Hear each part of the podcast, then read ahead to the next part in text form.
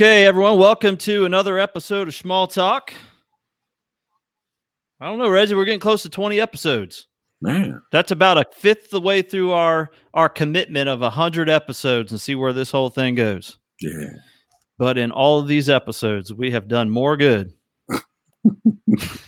than the view ever has. Absolutely. All right, man. So, uh, well, why change subjects, right? I mean, the world's still on fire. I think it, well, maybe it's a little less fire. I think the fires are not actually fires, burning fires anymore. It's just people eating each other alive at this point. Yeah, that that is it's, it's consumption of one another, and and people are feeding off it. I mean, just loving every minute of it. And Yeah, it's unbelievable. And Chuck just joined us from Columbus. Good to see Chuck's with us tonight. Yeah, people are eating each other alive, man. I, I will tell you that um I think I said the other day to you, Reggie, I've never seen white people consuming white people as much as they are right now. I, don't, I mean, I don't even know what to. I don't know. I don't know what to think about that. Like everyone is just, it is this desire to just jump on and just destroy folks has has, is now moved beyond any racial barriers. Uh, I'm I'm seeing it all over the place. Um, it's really it's really an amazing thing. I will say Not- that on black people, we ain't slamming one another, right? Used to be when um certain leaders step forward, you know, the the typical folks that are the first to. Uh, some people would call them ambulance chaser, that they would be, you know, ridiculed and demeaned. That hadn't happened. Like Good. Oh, like at least not. For, and I can't speak for the entire world, but I hadn't seen any of it. It's about unity at this point, and and inclusion and all those other things. I did want to talk in particular, talk about people eating one another up. I know you often talk about how um, you don't know people that are just outright racist. You don't know people who are just outright, you know, just biased and segregated and all those different things. And I don't dispute that. I, I don't live in your world. I don't know everybody around you. The few people I've been able to meet through this, they seem just genuine, authentic people, right? So I, I, I actually beyond don't dispute you. I'll take you at face value. And yet, let me describe a situation that happened to my wonderful wife just yesterday, right? So my wife spent a week, the whole week of the ride, down in um in Iowa taking care of her mom. Her mom had had some kind of surgery on her heart. She wasn't supposed to be lifting stuff. But you know how old people is. They always want to outdo stuff. So uh, the siblings took turns going down checking on her. She came back and she had hurt her back because she was carrying an air, a air conditioner. Now, I just want to point out the fact I can't get her to bring a bottle of water upstairs in my house, but she carried a window unit at her mama's house. I'm going to stick up for her right now because I have witnessed her while you and I video chat her like bringing you food. that is true. I got. I got her back on this one. Okay, okay. I ain't gonna slam. Now. I will say I think that she would cut me if I got sideways with her. I ain't gonna deny that. So you listen, any opportunity for me to come along her side, I'm gonna come along her side. And I'm, I'm with her on this one. all right, all right. Please proceed. All right. So uh, she decided to go to the chiropractor. Our chiropractor was um, the one she normally goes to. The phone was going direct to, to his voicemail. She finally reached him and he said he retired. He referred her to a person, right? Now she goes, she set the appointment, couldn't get an appointment till Monday. I'm sure that's because we're opening up and that person was probably slammed. And so um, she goes there, she's sitting in the lobby, and she hears them going on in the back, right? It's the chiropractor with a client, and they talking about that that nigga George and how he's um he he's a, a rapist and he's animal and you know how he deserved to get it and I mean like this is coming out of the room, and there's no way they couldn't have thought that the people in the lobby didn't hear it. I think they just figured anybody that would come to their business would agree with it, right? So yeah, and Michelle was absolutely outraged at the fact that Yeah. there was a HIPAA violation that was taking place at that moment. That Now- they left the door open and could hear confidential doctor patient conversation. And what did she do about this HIPAA violation, Reggie? she got up and left. She just went to the lady and said, I, I don't need to be seen. Right. And so I guess I would imagine that that receptionist was hearing all this stuff about how dumb it is to disband the police and how, uh, and talking about all this racial stuff about basically saying that George deserved to be killed, right? Mr. Floyd deserved to be killed, killed. And so she was embarrassed. My wife leave out. But the, the chiropractor, the chiropractor called her. I don't call them doctors no more because I don't even rock with them. What's up, Kyle? And um, he goes into this explanation. What do you think he said? He said that it wasn't him. It yeah. was. it was. I mean, you know, you, yeah. I mean, it's going to be the guy that it's going to be the person that was in there. Yeah, obviously. But go now. Does she know? Can, can, can she verify? I mean, this is a new doctor. She hasn't seen that doctor yet. I mean, did, could she distinguish doctor and the patient for real? Not, not voices, but there were definitely okay. two voices coming out of the room, and I don't think there was a third person in there. Oh, right? Oh, but anyway, you look at it, it's like it's not like anyone was putting it into the conversation. So basically, you know, for her, where she's sitting, they're both wrong. So yeah, I get it. So what else you think he said? What do you think he said in defense of himself? Well, he probably probably said he got some black friends. Oh, he got black family. oh, but they even better.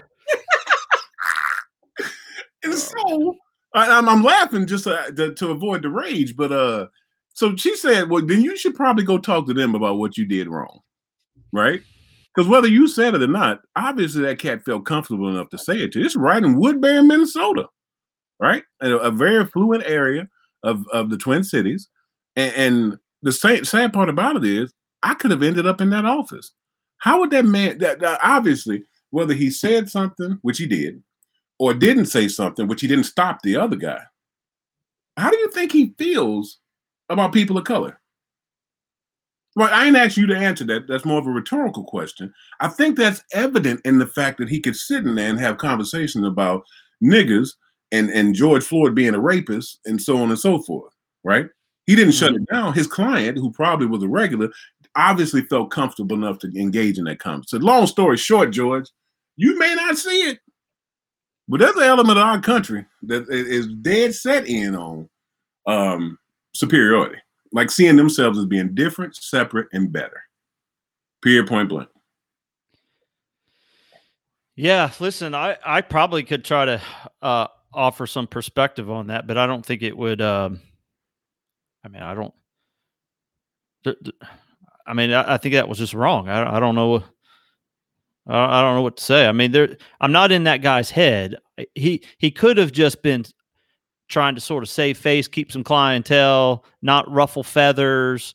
You know, being just weak in that moment, whatever. You know, whatever. I don't, I don't know. Like you know, when I had the guy at the DMV, uh, this dude was cramming for finals, man. I mean, he was he was up in age, and it's not like I'm going to sit there and give him a uh, try to educate him. I'm just going to, you know, I just thought, hey man, that's that's neither here nor there. And if you did, for the people that are listening didn't hear before, I was at the DMV and there was a guy in line who basically said uh, something about the Democratic Party, and he's like, ah, just a bunch of blacks going to vote for the Democrat anyway, something like that. And I was like, well, hey, look, uh, I, I that that's not what I'm going to make a decision based on. Like that, that's mm-hmm. neither here nor there. Uh, that's not even an issue. Is what I told him. So, and that pretty well just kind of shut him up. And like I said last time, I didn't want to talk to him anyway, so that was good. Yeah, and, and uh, the big thing, um, I'm proud of my wife because she showed a lot of courage. Right, easy to show courage, but then again, not so much because a lot of times, I mean, it, how do you confront people? and then for him to call, knowing he did wrong I mean, like he knew he did wrong. Whether he did it or allowed it to happen, he did wrong. That's the problem, George. If he was this person who didn't hold those beliefs but didn't want to say anything about it, it a uh, type, that type of person who would never do that himself, but then entertain or allow the conversation, then what it tells those people who are dead set against equality that they're right. Because they're going to assume your silence is complicit, right? that, that your silence condones, not just condones, supports whatever they have to say. And just like in any direction, the extreme people always get heard. And they tend to want to run their mouth the most because there's so few that they're trying to like join people to their cause. What I'm saying is that thing happened. There's been some growth. There's been some change. You got people all over the world, all over the world marching in solidarity around a cause. We we were able to move past the riots and start really getting back to the root cause. So what what's the cause at this point? Uh, the brutality, the inequality, the misshapen lives and fortune of African American. the brutality acted against us, the misshapen lives in the sense that we don't have true access to the American dream. That's what the cause is, right? You know what? I, I listened to uh, that that video where uh, Killer Mike and Candace Owens were going back and forth. I listened to that again. You, you know what I'm talking about? Not really, no. Yeah, yeah. You sent me the video of Killer Mike and Candace Owens. They were on a stage. There was a panel discussion, and they were going back and forth with each other. Candace is just taking hell from everyone. Killer Mike kind of stands up for her to some degree. Hey, hey, hey. Anyway, I'll send. I'll resend it to you. Anyway, so Killer Mike went down the list of all the people that uh, he says that everyone needs to read, and so I'm going. I'm going to go down that list, man. I want to. I want to figure this out. I don't want to be the white person that just goes and grabs a sign and marches up and down the road and then forgets about it or spouts off every now and then with a hashtag and I don't I, I really want to I really want to be able to come at this issue in a much more educated uh, way personally. Way. Now, I don't think that that's going to cause anyone to listen to me anymore. Honestly, I'm, I'm going to do that for me, okay? Because you can right now in this in our, in our culture and this this atmosphere currently, you can arm yourself with statistics, best statistics that we have, and everything else on on any uh, issue related to race, and you can say what those statistics are, and uh, people don't want to hear that. They don't want to hear them.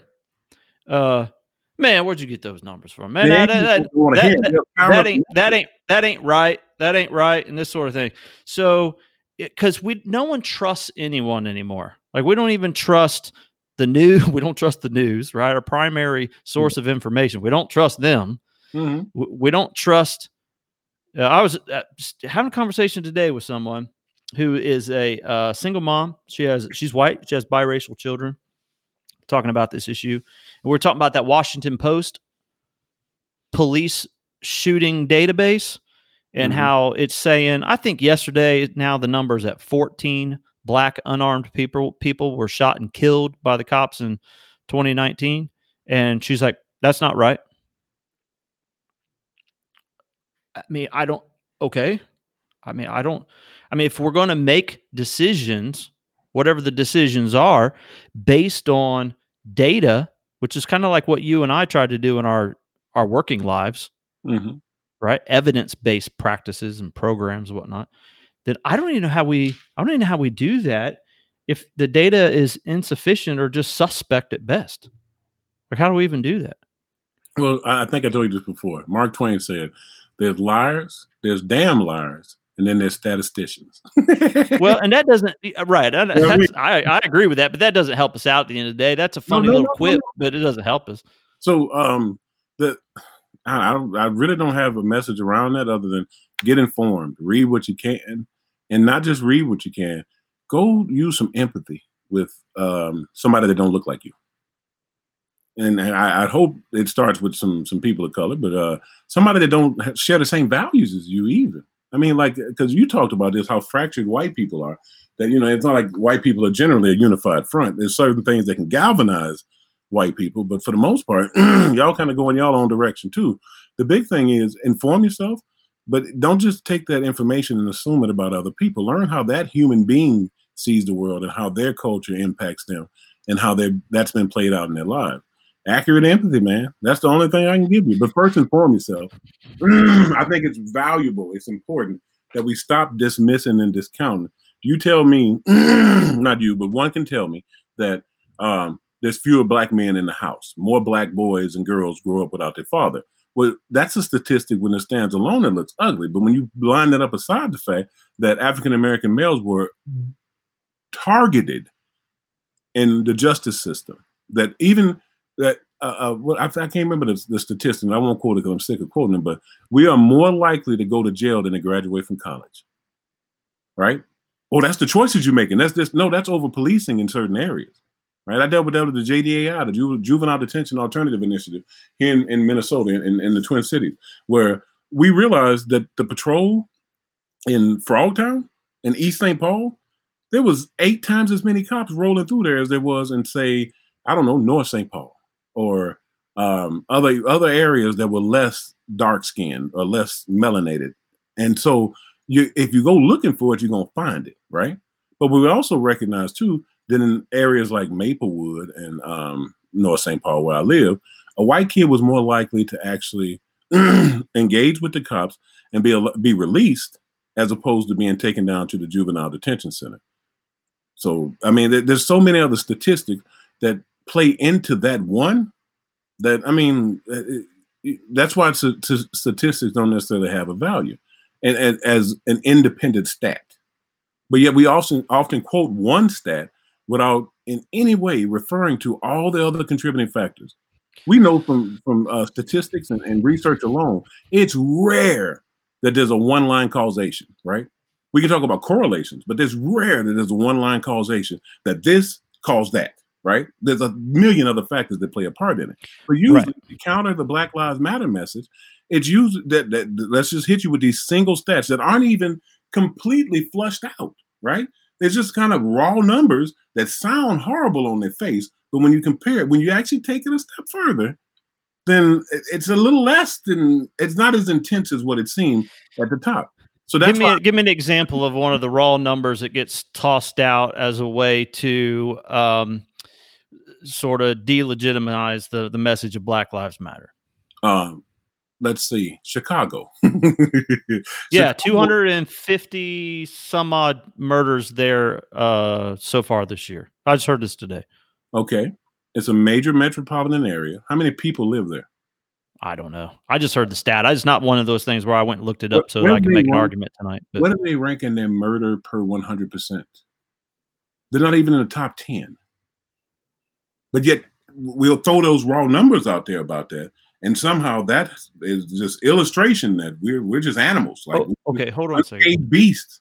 Hold on a second. Uh, just don't worry. I'm, I, I'm, I'm, no, I want to. I'm not. I'm not picking up when you're putting down, and I want to. So just go over that again for me. I said that I heard today that there's 250 some odd murders in Chicago. So explain that to me again. I, uh, need. We need to look at what other factors. Um, I'm saying they lay Chicago out there as if it's uh, the epitome of like black on black crime, but in a sense, it's not even murder rate in like the top level of murder rates in the country. I think Detroit's kind of up there. I think um, places in the South too are really up there, right? So, but we we lay those raw numbers out about Chicago, and I hear that more on the news than anything else. And that's supposed to be a way of allaying that black people are doing it to them. Uh, I should say, inferring that black people are doing it to themselves. I don't know how many times I've heard Chicago coupled with you only care about black on black. I mean, uh, when black people die, when white people kill them. you don't the, say anything when the murders happen in Chicago. Yeah. You have you ever heard that? Yeah, yeah, and and couldn't couldn't the proponents of uh, the Minneapolis Police Department couldn't they make the same case by saying well, listen, last year there were zero unarmed black men or women killed by our department. Oh, shot. I don't know about killed, Reggie. Okay. I don't know about killed, but shot and killed by the police. There was none last year. I'm just saying last year. I don't know about years previous. So if we go at least from what I've looked at from January 1, 2019 up till now, George Floyd, there's one out of how many interactions with the cops? I mean, couldn't they make the same case that you're making for Chicago? Couldn't they use that same line of reasoning? And here's why: if it was just a killing, it's that's horrible enough, and that needs to stop. It's all the other harassment that takes place. It's all the other like brutality that is inflicted by that gang, and I'll call. So the, there's a clarifying of the message. Then there's a clarifying yeah. that needs to take place of what the real issue is. Hmm. Yeah, because because the killing is the fact that that is an organized gang similar to the mafia. They don't snitch on each other. There's no way they will ever cross that blue line, partner. What they did, I shouldn't say that because that's an absolute. And just recently, they really been stepping outside of that. Like I'm, I'm pretty. I, mean, I can tell you that, if, yeah, I can tell you the few things out of those 15. Uh, Washington Post now has it at 14, but 14 killings, shootings of black uh, people last year who were unarmed. Two of those I remember were by black officers. One, I think it was an accidental discharge. I guess they confirmed that. Um, at least two, maybe four of the officers went, you know, went to jail. Like I, I think that if we here's I have a hard time if one person, George Floyd, since January 1 has been killed. I, I want to talk about the harassment issue though. But if it's been killed, not yeah, just harassment. Okay, brutality. Yes. I, we, yeah, we can use whatever. So brutality. But if there's been one of one killed and his name's George Floyd, and it was horrendous, we all know that, then isn't it hyperbole no. when Ben I'll just say right now, no, it's not. Because Okay, happened, then you tell me the defin you give me the definition of genocide then. Here's what I'm gonna hit you with. There's people who look who put phrases out there to try to draw as much attention and to get their causes going. I ain't speaking for them. I'm okay. You don't want to call that her hyperbole. I mean, what? What? I mean, I think it fits the definition. I mean, if we want to know what uh, genocide is, we should probably look to Rwanda and watch people with machetes in their hands. Like, this is not genocide. This is horrific. It's horrible. But we don't need to whip people into uh, uh, a we, we don't need it overblown to where now there's 17 people and i'm not saying that him uh, benjamin crump saying uh, genocide has done this but but i'm just saying it's not helpful. Now we're looking at what 17 people i think it is have died since george floyd and all this mayhem. Like man was what a shame. Again i, I you know i love you. I just say those arguments are often floated as a way of like distancing or redirecting or deflecting from the central argument, I mean, the central cause, which is as a whole, African Americans are second class citizens. We got into a heated discussion that um, I say it's been since the gate, since the country. So, why do you think I'm making that case? I don't know. I, I, I do you can you sit there and honestly say that I think that a guy shouldn't use the term genocide to describe one person that has died, regardless of how bad it is, that the reason why I'm sitting here right now saying that is because I want to, uh, however you just characterize it, I, I want to deflect or I, I want to take attention off. See, uh, do you really think that? Not about you. No, I said it's yeah. So, but but here's the but here's the thing: is that people. Let me ask you a question. You said, "Why do I think you're doing it?" I flippantly yeah. said, "Well, no." It's because you are a concrete thinker and a static, a, a person based in like hard, hard, hard facts. Yes. You often go to that as a way of understanding the situation, right? And and my point to that is this involves a little more than just facts. And not just for you, but for a lot of other people. Because a lot of the things that have been, and you talk about, uh, I'll say it, it, it, that's a little stretch with genocide in the sense of just police. Explain to me how the African American population hadn't grown compared to the Latin X population, the Asian population, and all other populations. You talking about the sheer numbers? Yeah, yeah, yeah. Well, uh, I'll give you one thing right now. You ready? I mean, it's going to be really controversial. Run it. Okay. I'm listening. Uh, black Black Americans are 13.4 percent of the population, about 44 million of y'all. 13 per, uh, percent of the population, uh, and you account for 36 percent of abortions.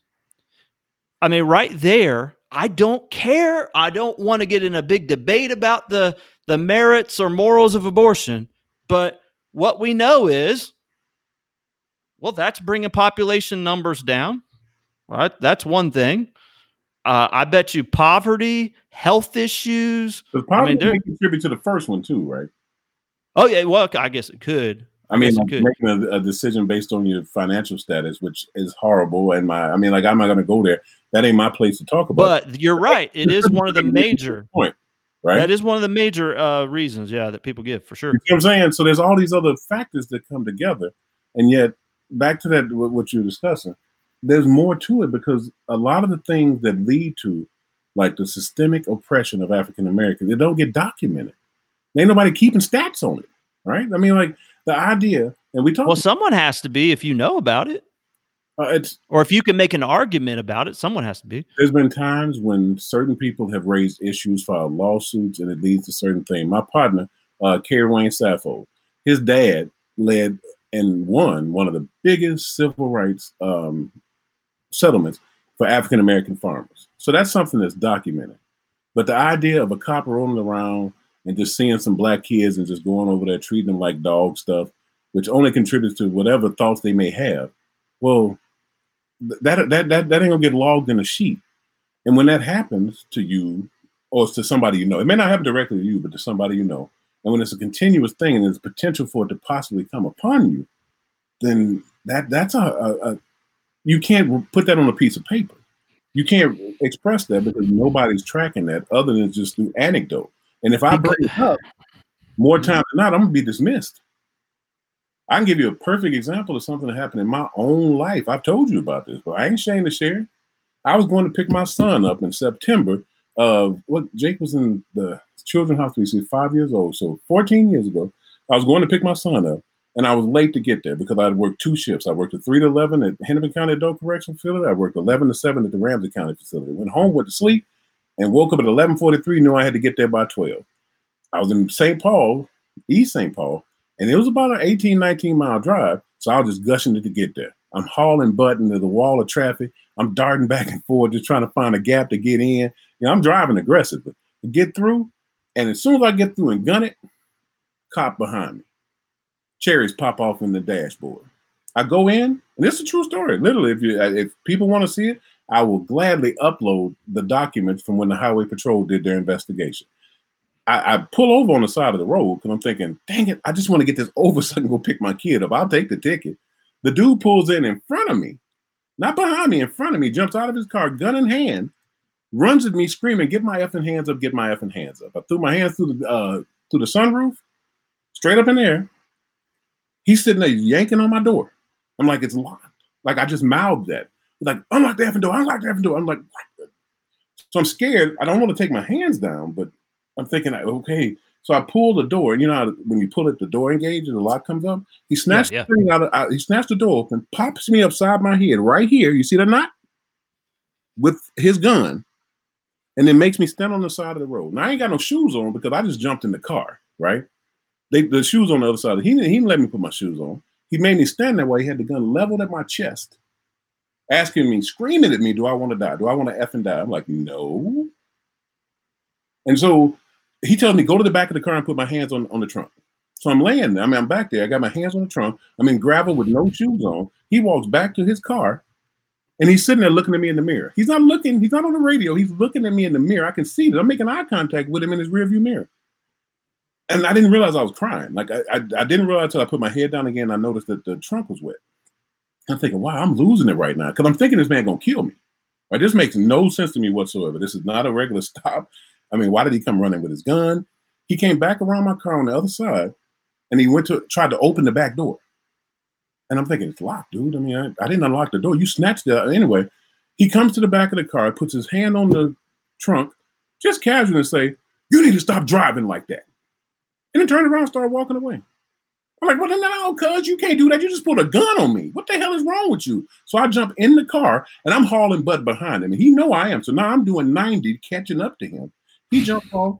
He goes off on Fifth Street. I was running security at different nightclubs downtown to the front door, so I kind of knew that okay, there's a precinct downtown. I thought it was like downtown command that he worked for. I go get my son, still bawling, not even realizing it. They take me off to the side. They separate Jake away so you don't see. I call the police, and I'm like, I, "Here's the dude, MMK five five nine. I still remember the lights. I remember to the day I died. the lady on the phone, I, I, I was cussing. I was upset. She said, "You need to calm down. Give me a moment." So I calmed down. And then she came back and said, That that don't belong to, to the police force, sir. That belongs to the DOC. That's part of the DOC's fleet. I'm like, what? So some DOC dude with a fake badge just pulled me over on the side of the road. So now the highway patrol gets involved.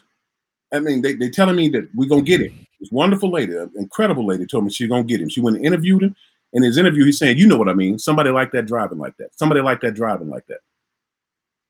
And she was like, no, I don't know what you mean. She actually asked him verbatim. So if that was a little old white lady behind the wheel, would you have done the same thing?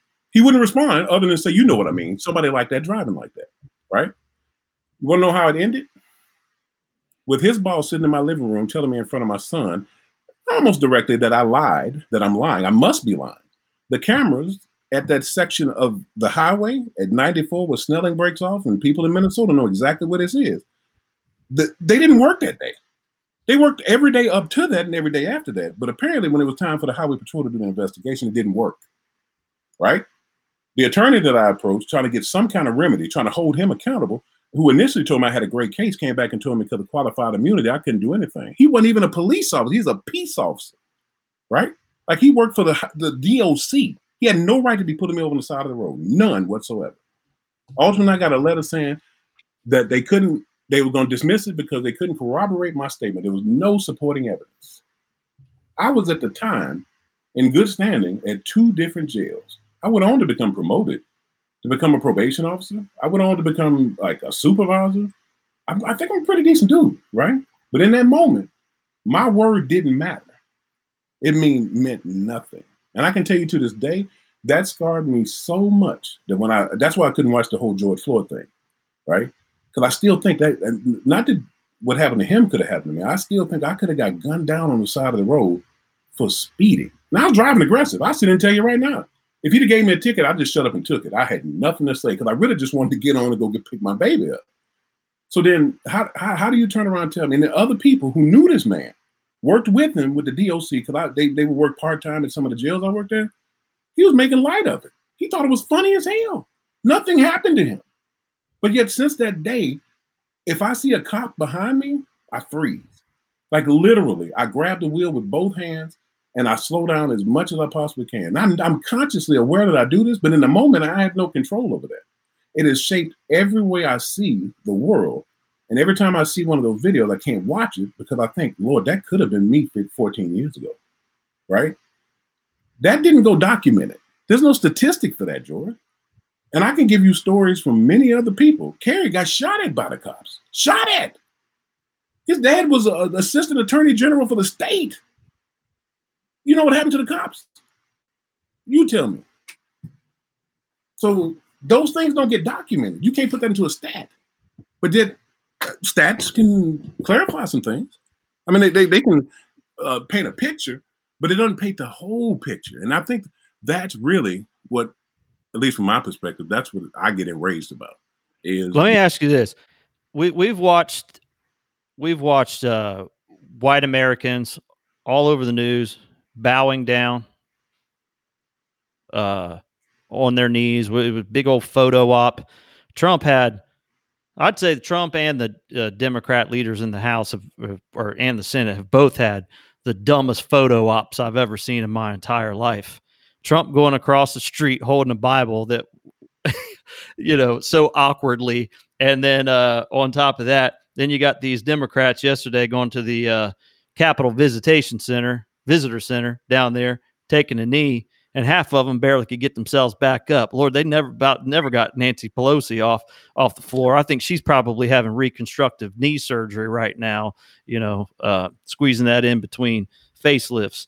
And so, uh, at any rate, uh, how is all of the taking a knee, bowing down, um, and shaming of the mayor, Jacob Frey, running him out of the? I sent you that yeah, yeah, yeah, running him out of the uh, the the rally, whatever. How is how is that helping Reggie Prince? It's a it, it it means that you can't ignore it. This can't be Sandra Bland, right? You can't just no one's no one's ignoring it. I, that's a, no, that's a foregone conclusion.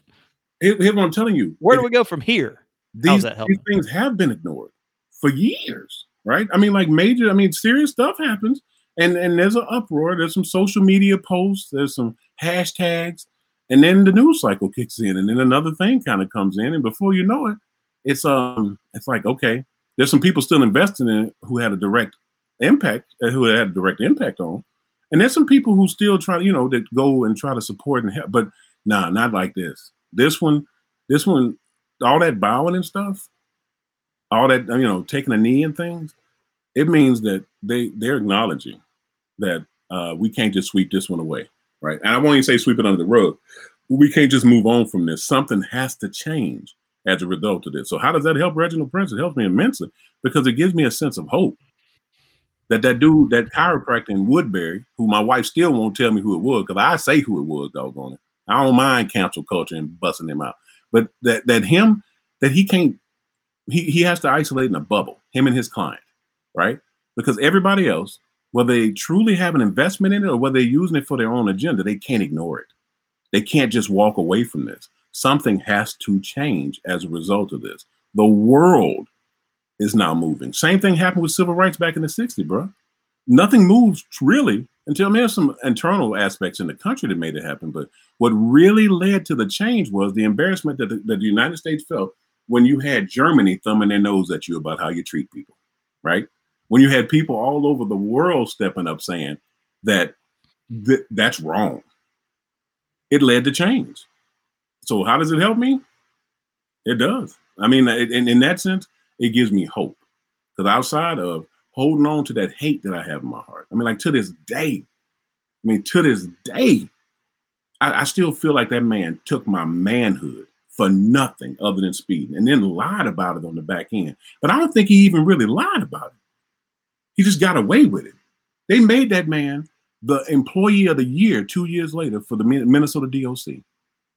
He didn't get punished. All they did was change their, their policies.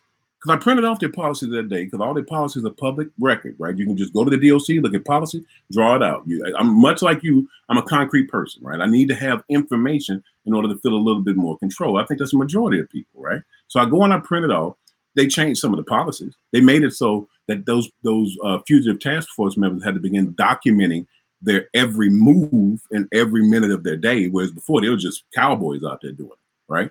Heard horror stories of the PO myself about how they would come in and just beat the crap out of uh, offenders on warrant and anybody that was in the house that might stand in their way. I think a lot of that changed because of what happened to me, but then again, probably not. But in this instance, something got to give, man. I don't know what that is. I told you my son won an argument against me the other day. I was very proud of him. Where he, I said one thing and he came with a counter, and his counter was very, very, very good. I had to lay it out. I think he'll make a good lawyer if he if he really does. Right, well, tell, tell people what it was. I'm sure people want to hear now. Uh, no, I ain't gonna go there. I ain't gonna put my baby. I actually be on the show. He said maybe, but then again, he played college football. I can't have him. He can't. He can't put himself at risk like that. You know what I'm saying? In the sense of having upsetting people or maybe saying something that push folks in the opposite direction. And so, yeah, I don't, I don't know how much even I can afford to do that even. but yeah, I mean, seriously. So, man. so, but you know, I, I think when you sent me that video of Jacob Frey getting, no, I'm not going to say I think, but when you sent me that video of Jacob Frey, that came with a phone call not too far after, basically saying this is going too far. Oh, you're not going to be helpful. Kneeling. You asked about the kneeling. My bad. Okay. Of, of Let, well, what are your what's your perspective then on on Jacob Frey? and if you've been under a rock and you haven't seen this, Jacob Frey, mayor of Minneapolis, young dude. What what's he about? Sixteen. He can't dance though. I'm gonna send you a video of him trying to do the Cupid shuffle. It's horrible. They yeah. should they should have booed him, man. So at any rate, uh, he was at this uh, rally. Was it a protest rally? Whatever. I mean, it was a, mm-hmm. it was a big assembly of folks, and uh, he was asked by the lady with the megaphone, "Will you defund the police? Will you support that?" Yeah, I saw that. I mean, yeah, I and just- he said, "I, I do not support the full abolition of the police department." Something like that. I mean, mm. he, you know, he didn't just say yes or no. And when he said he does not support the full abolition of the police department there in Minnesota, uh, Minneapolis, they started chanting "Go home."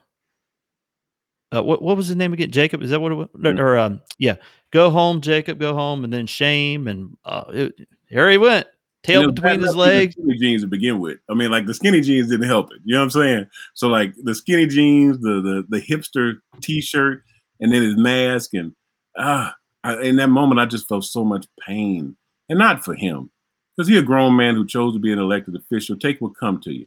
It was just thinking, if people want to help us, we can't just shoot them down at every turn, right? Like we, we got to have a, a, a, at least an open mind to some of the help. When I said that, I didn't know about the whole uh, him arguing with them about not arguing, but like not agreeing or have going against what they were saying. Then I realized then why they did it, right? And he, he put himself in that situation. There's did he not expect to be asked that question? I mean, he's a grown man. He's a politician. He made to be a mayor of a major city. I think he should have known that that was going to come up. And if he didn't have an answer that was going to fit that crowd, then he probably should have stayed his butt at home, for real. But I still, what my initial response to that was, this can't be helpful if when people offer their support, we just immediately shut them down, right? We find whatever flaw we can in what they're saying and beat them up. And that's on either side, right? But definitely, it, it, means we need to all listen to one another and sometimes accept to disagree. But on that point, what that lady was saying, that that's a, a big movement. Our city council has moved to defund, uh, no, to dismantle the police department. And who are they going to give the money to? See, when you hear that, what what do you think they mean by dismantle?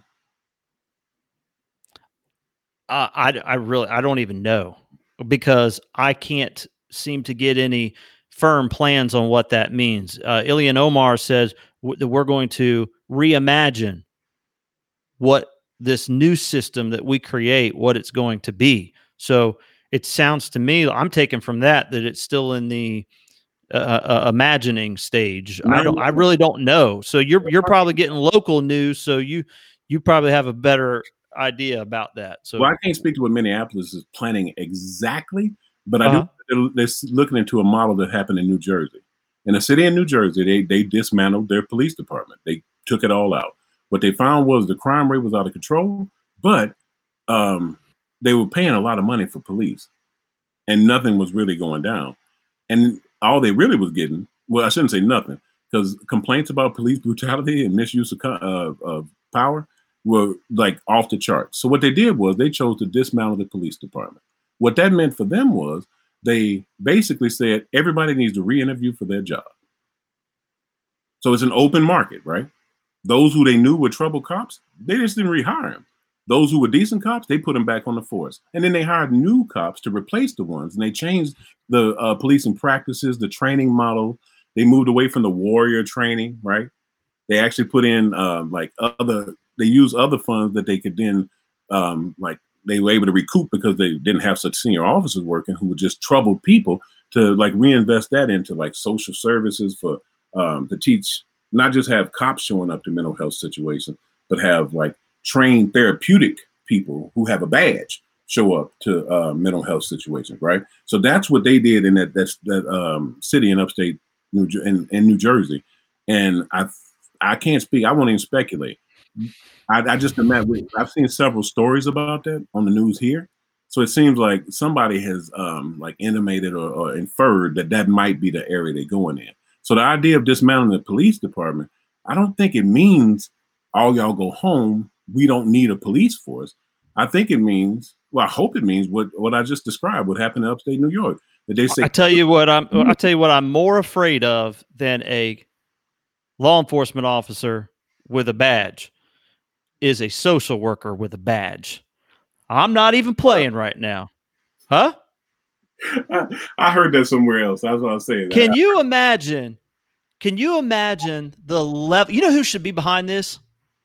like Pfizer or you know some some other pharmaceutical company that makes all this ooh I about cussed right there makes all this medicine that we pump into our kids when mm-hmm. everyone gives them uh, labels gives them diagnoses out of some book that changes every year mm-hmm. oh now it's this now it's that now it's this now it's that now it's this medicine and then now it's that medicine Lord have mercy. Could you imagine how many people are going to be diagnosed with stuff? Well, here's what I think though. What I believe is, um, if I look at it in a, in a more um, hopeful way, is that the social worker with the badge wouldn't be sent out to the gunfight, right? That when someone calls for a wellness check, that that would be the person that shows up, not the cops who then shoot an unarmed person in their bedroom, right? and then later say that they were in fear for their lives. Well, like that one cop who showed up to a noise disturbance and ended up shooting that one white lady because she banged on the car to get their attention. Right? I, I, I, that's what I would hope is that, and maybe maybe not the noise ordinance. I mean, noise complaint, but like that there would be people who didn't have this mentality of like predator and prey, um, kill or be killed, that would then show up to try to intervene in situations as opposed to um, just I don't care what either one of y'all got to say. Somebody going to jail, and then more times than not, if it's me and you, I'm the one going to jail, and that's not an anecdote. Well, we we have more police contact because we're policed harder, and we tend to go to jail more often. We tend to go to we, once we go to jail, we tend to sit longer because of bails. We tend to then have longer convictions. Actually, take more pleas because more time than not, the cat just want to get out of jail. We ain't talking about for killing and wait, raping and wounding people. Like uh, we talking about for like having dope on you. Yeah, uh, I get it, man. And you know what? Uh, town hall meetings have been replete for decades with people in minority communities saying, "We need more cops here. We need more cops here. We need more cops here to get get things under control and all the rest of it." Like I just it seems to me that uh I'll just tell you, man, that is one profession I would not want to be in right now. I, I can think back to times working in juvenile correctional facility, mm-hmm. maximum security, worst of the worst, and you you're there for eight hours and you're looking to go home, and next thing you know, your relief is called in and they're not coming, and you can't leave, and now you're there for 16 hours, and you've had, you know, you're you're at hour 15, and it's basically been, you know, a good seven of those 15 hours has been those kids in your face, cussing you, yelling at you, fighting with each other. Like you think of all the single moms that just got to go put their child, or not single moms, parents, just in general, parents that got to be tougher on single mom, but the parents that have to just go put their kids in their room and shut the door so they can get just a couple of seconds of peace so they don't freaking kill their child. What do you say to parents whose uh, baby is screaming nonstop for hours? Go put them in the crib. They won't die. You're just a human. You will snap. You'll snap.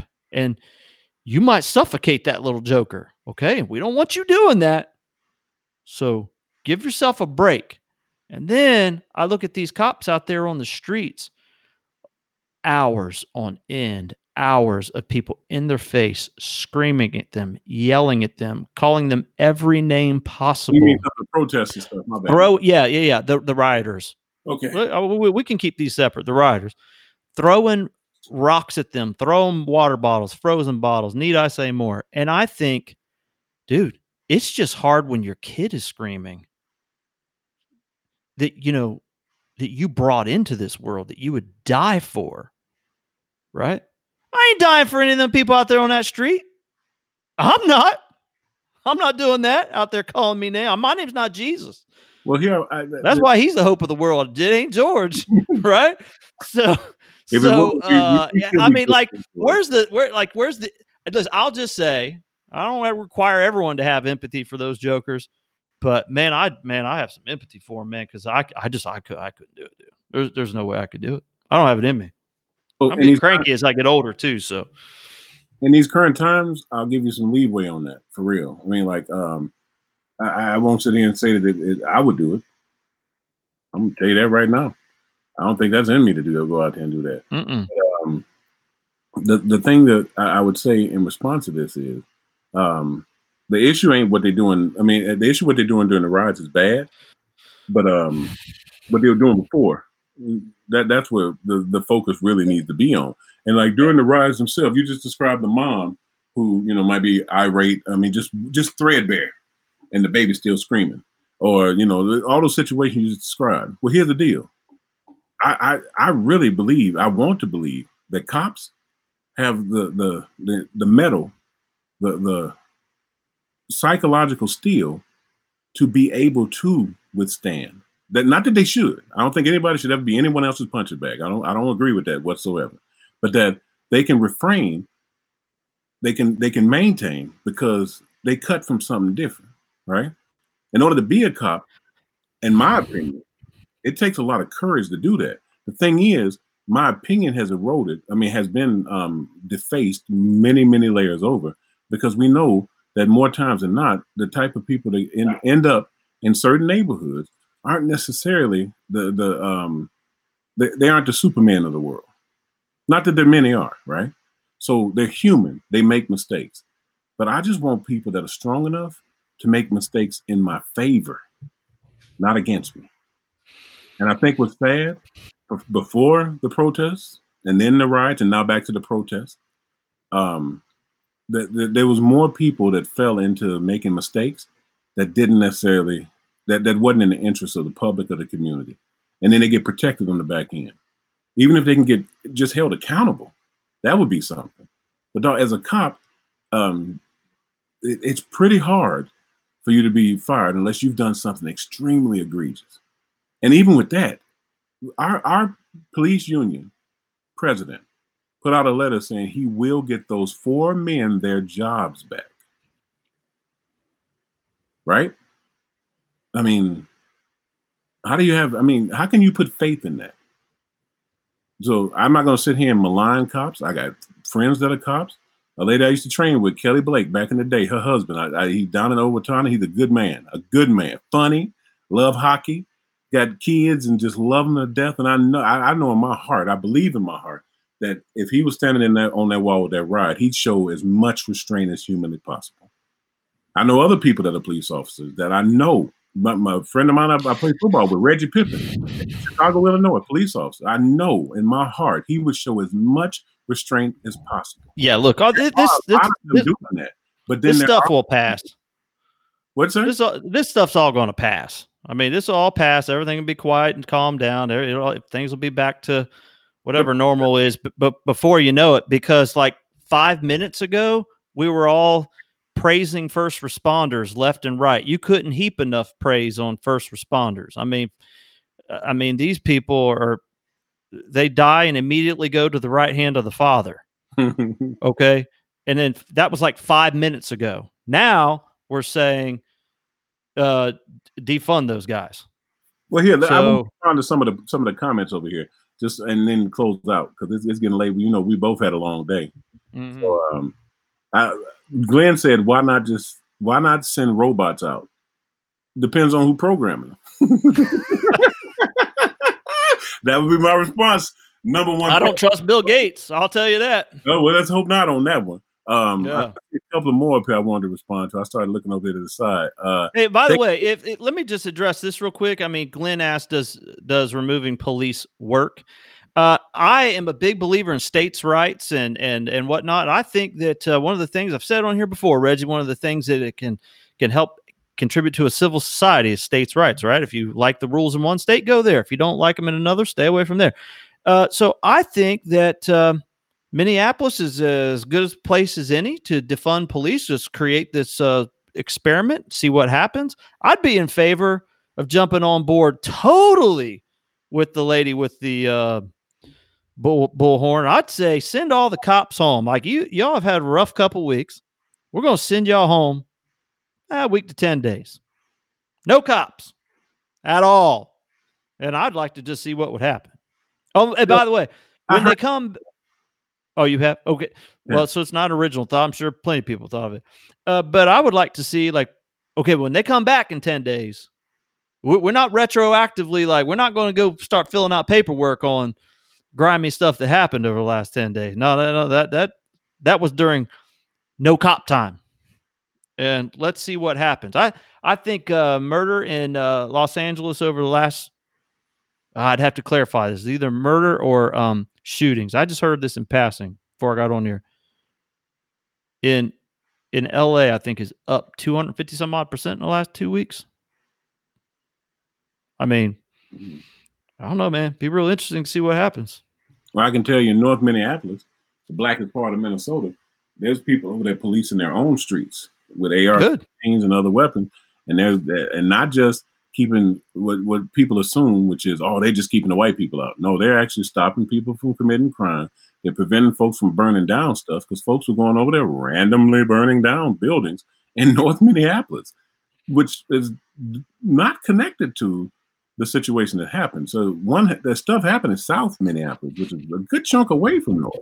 So, but I saw a video that Vice put out the other day and uh, actually it was the Washington Post, and then I actually checked in with some folks, and yeah, uh, one of a former employee of mine, him and his brother out there on patrol each night, and then different people take turns patrolling during the day. So I'm not, I, I don't know what would happen. Um, I'm with you. I want to see what would happen because I don't think, I, yeah, I don't think we're going to digress to, to lawlessness. I don't think all of a sudden every uh, criminal in hood is going to say, "Oop, they ain't there no more. Let me go get it." And they may, even if that were the case, there ain't enough of them compared to the ones who are law abiding. And now, at least in North Minneapolis, them folks have decided to police themselves. That's what it's going to take. It's going to be not just law abiding, but people who are willing to go out and enforce uh, or, or to protect themselves. And that's what they're doing. They're protecting. They're not enforcing anything. They will clear. Yeah, they're just protecting themselves. They're protecting the businesses, the community with their with their actions. And I'll tell you what, I, I'm at that point now, Reggie, where as long as I'm able to continue to bear arms and practice my faith, I'm honestly at the point now where I'm just like, I don't really even care. I, I, don't I don't care. I don't care what everyone decides to do with themselves. My opinion really doesn't matter a whole lot anyway. It does. I mean, I, I can sit here and say, can we have civility?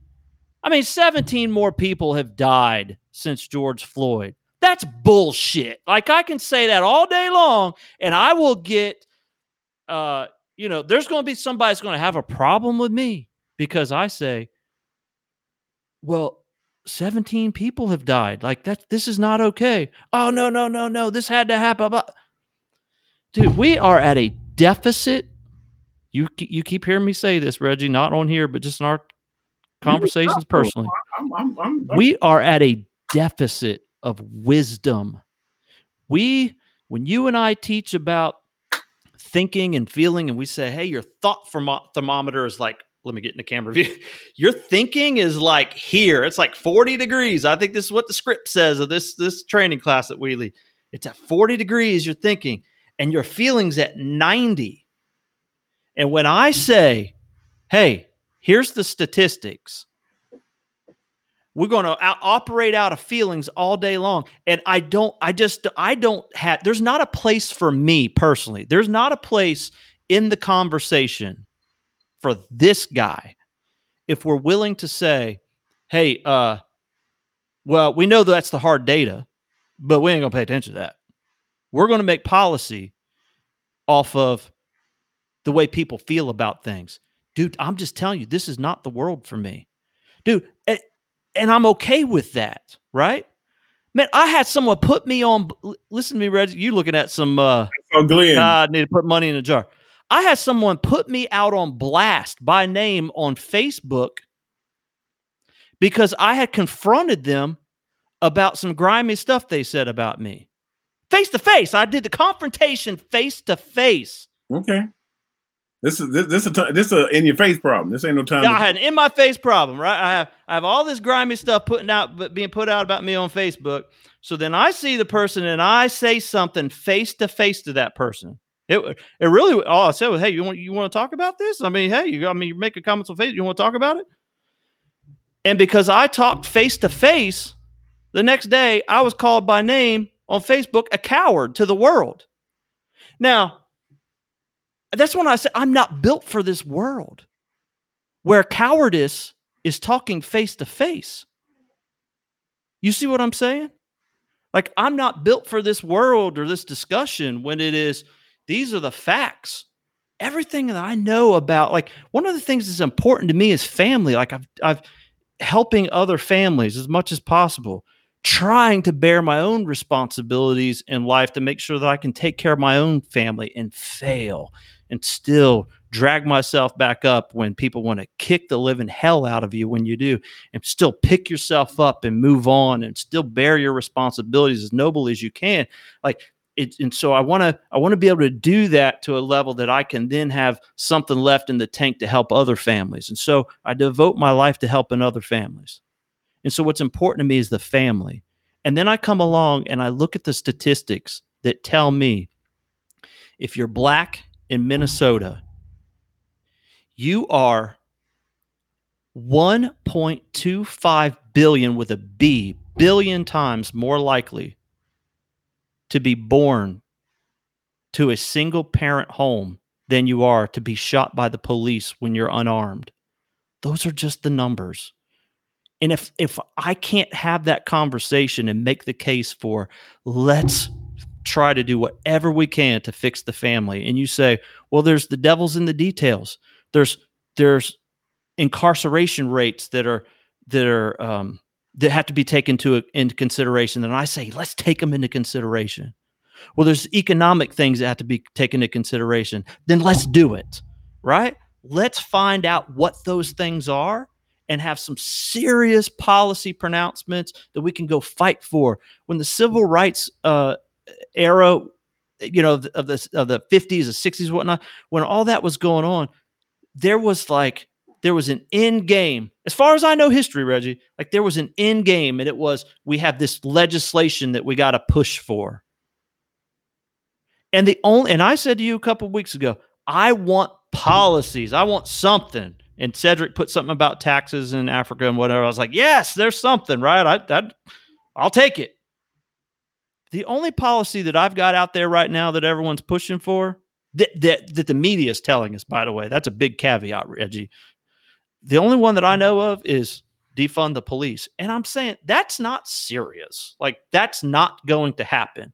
What now, well, okay, okay, that I mean, because be, because I, I, will say, I will say, I, I will wait to see what the details are. You helped me tonight understand that maybe it's not just it's not disbanding, it's defunding. I I mean, I don't know why they'd go through the exercise of uh, firing everybody and then just uh, having everybody reapply and hire back. I think they just go find the people and fire them. They they can they because if I just pick you out and fire you without due process, much like they did with those cops, even though there was evidence to support them being terminated, then you'll have the police union chief coming back in saying, "I'm going to get their job back because they didn't get due process in order to be fired." Now here's the part that just bugs me beyond reason.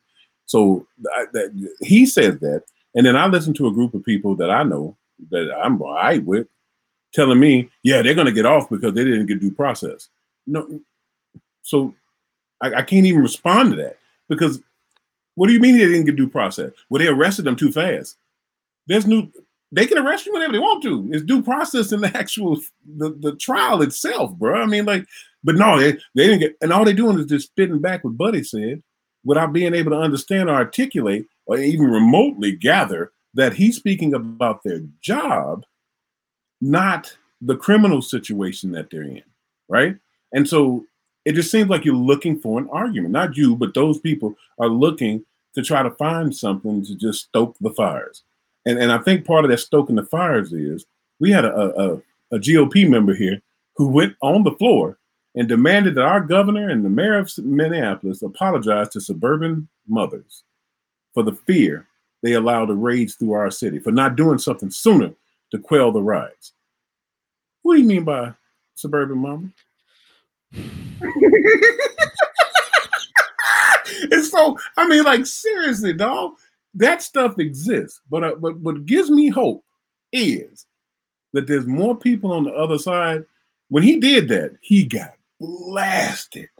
I mean, blasted, even by GOP members dug in him on social media, on the new, I mean, like on different, uh, whatever. Every, so that gives me hope. That lady down in Texas that said that the George Floyd murder was a staged event to turn the tide against um, Donald Trump.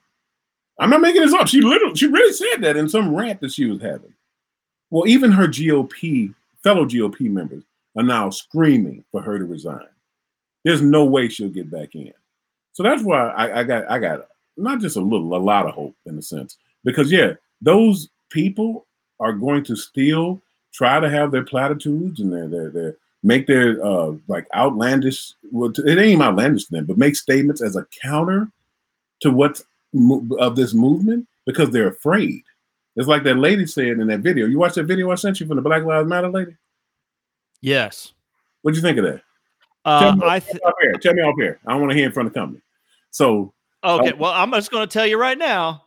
I think it's amazing what you can do with well shot video, with music, compelling music playing in the background. Mm-hmm. Like Huh? Say whatever you want. That woman made some incredible points, G, and passionate about it. I mean, like real, but stay. Oh, I love passion. Listen, I love passion. Let me tell you something. I love it so much that I'm a rec- I'm a recovering charismatic because you know you go to church, you get all amped up, you know, all the music and words of "Unts, unts, unts, unts, Yeah, yeah, unts, unts," you know, and and flags are waving, people are dancing, people are shouting, yeah, yeah, yeah. And next thing you know, like you leave and you're like, hey, what'd you learn at church today?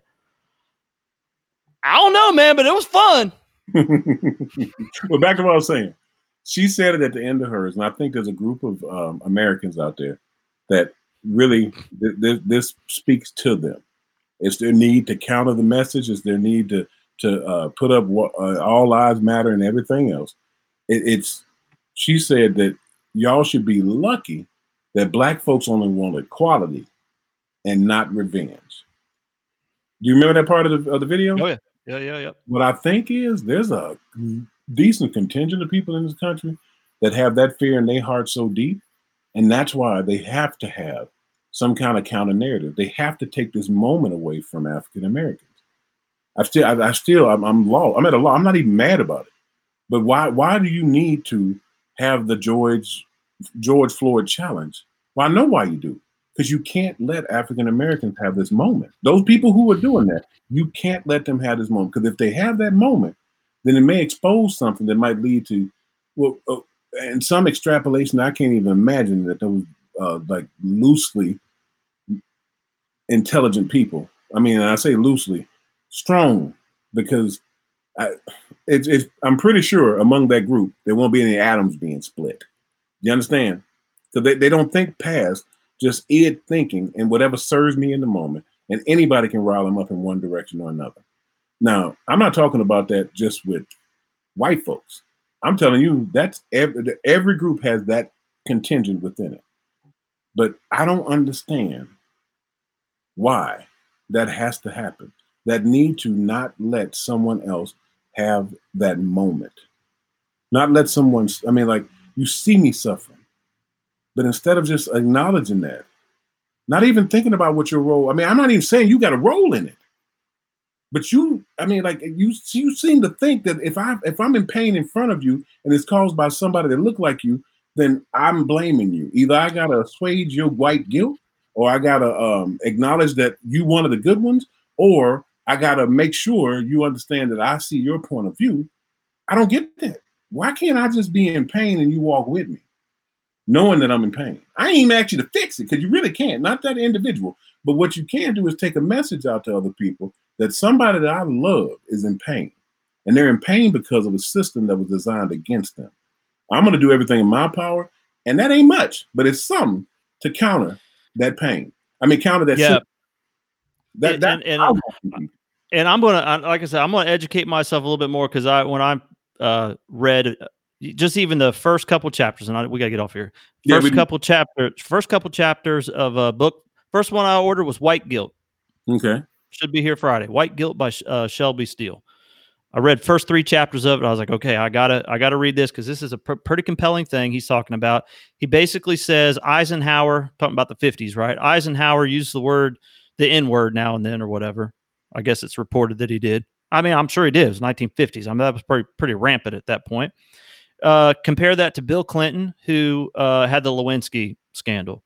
Okay, so what's interesting is if you took those issues and swapped them, and in the 50s, Eisenhower would have had the Lewinsky uh, scandal, they'd have thrown him out of office. Hmm. Right? But Clinton didn't get thrown out, thrown out of office. Eisenhower uses the N word in the 50s. He doesn't get thrown out of office. I'll tell you right now if Donald Trump used the N word, he'd be thrown out of office. Guarantee it. It's not even a question. So, and I'm not saying he shouldn't, but that's just where culture has has has come. If Clinton would have used the N word, he'd been thrown out of office. So it's interesting. It's so interesting. I can't wait to read more to look at how is it that in so many ways it's common to say that there's been this moral decline. Right? There's been this lowering of the bar in terms of behavior to the point where Clinton could do what he did and whatever else, and that we would even elect uh, someone to be to president who has said some of the things that he said. We've had that type of decline, but as it relates to race and your words, there's been, I think in his case, he's making the case that his argument is there's been a raising of the bar with that issue. So I can't wait to I can't wait to read this and see where where he's going with this. And then then I want to read a lot of other opposing viewpoints as well. I think that this is probably the way for us to have intelligent conversations about it. I hope we can have more intelligent conversations. I know you and I will. But uh but also want some action. You know what I'm tired of? I said this to a friend of mine yesterday. I'm tired of who happens to be a black American to, you know to put it into context, uh, a black citizen in my county. I said, I'm tired of the people who run for office and come down to the church. Oh, I got going down to the black church. It's campaign season. And then they come down, shake hands, and whatever. And then they're gone. You don't ever see them again. tired of that nonsense. Mm-hmm. I'm tired of people going to pick up uh, signs and, and protest and walk. I, I just, I'm, I'm fine with that. But I want to see, okay, what do we do? What do we do after that? Right? Let's not let it stop right there. What do we do now? And part of what we got to do now is for the people who they're still figuring it all out, we can't crucify them and say, you're racist because you said thus and so. While the person's like standing there like a deer in the headlights, like, well, I don't understand where you're coming from. Right. I mean, there are those types of situations that are happening right now where someone's like standing up for the cops and they're getting pummeled and getting called a racist. Don't don't be pummeling that person and canceling them out just because they stand up for the cops. Hell, we were all doing that like three weeks ago. Mm. I mean, mm. come on, right? No, we all. I wouldn't. Remember our conversation many months ago. Yeah, well, I tell you what. I'm from uh, the company yeah, d- d- depends on what's happening in the world and what's happened to you and what's happened to me at the moment. Those conversations sound very, very different sometimes. That's for sure. Right. So, and that's and that's just part of that process, like we talked about on probably episode number two, that racial spectrum. At one minute, you could be ready to kill everybody and burn everything down, and then you know you calm down a little bit, and then you're okay. Everyone's okay. What was that? I said you, you go from that to being just a little curious. That's right. That's right. somebody that look like you. All right. Well, here's what I want to talk about on Thursday night. I downloaded the uh, the the paper that was published by Peggy McIntosh. It's got some updates to it. Back in 1989, and it's called uh, "White Privilege: Unpacking the Invisible Knapsack." From what I understand, this is the foundings sort of uh, a paper uh, original sort of thought that was proposed about white privilege. This is what brought it onto the scene. And I want to talk about that. There's like 26 points that she has that, and not only that, but here's the other interesting thing that I want to try to unpack first before we have this conversation is other forms of privilege. She says, she says this could be uh, applied to all kinds of stuff. So anyway, I think that'd be an interesting conversation. So we'll see. Unless unless something else comes up between now and then, which is likely. So yeah. All right, I, man. I'm going to keep on trying to be hopeful. That's what I'm going to try to do until we come back live Thursday night at eight o'clock, and it's really, really hard. I get talked out of my hope really, really quick. I taught myself out of the hope really, really quickly. And we got you got a training on Thursday too. Don't forget that. I do that. I do. I do. I will do that. That's for sure. Until then, I'm going to cling to my God and my guns, and I'll be back. You know I'm ammoed up. You know that's right. All right. Thanks for watching, everyone. And uh, hey, listen, uh, don't forget you can download the episode. Might be more, you know, might be easier just to download it on Apple Podcasts, Google Podcasts, Spotify, and uh, and listen while you're doing some work around the house or taking a long drive or whatever. And uh, hey, and don't don't be afraid to hit up Reggie and I on Facebook. We're easy enough to find. You always send us a message, let us know we're stupid or you enjoyed the show. or uh, whatever. And I appreciate the love from Chuck. Said George is legit because the only feedback I ever get is how awesome Reggie is, and that's it. So I appreciate the love from Chuck. All right, until then, we're out of here.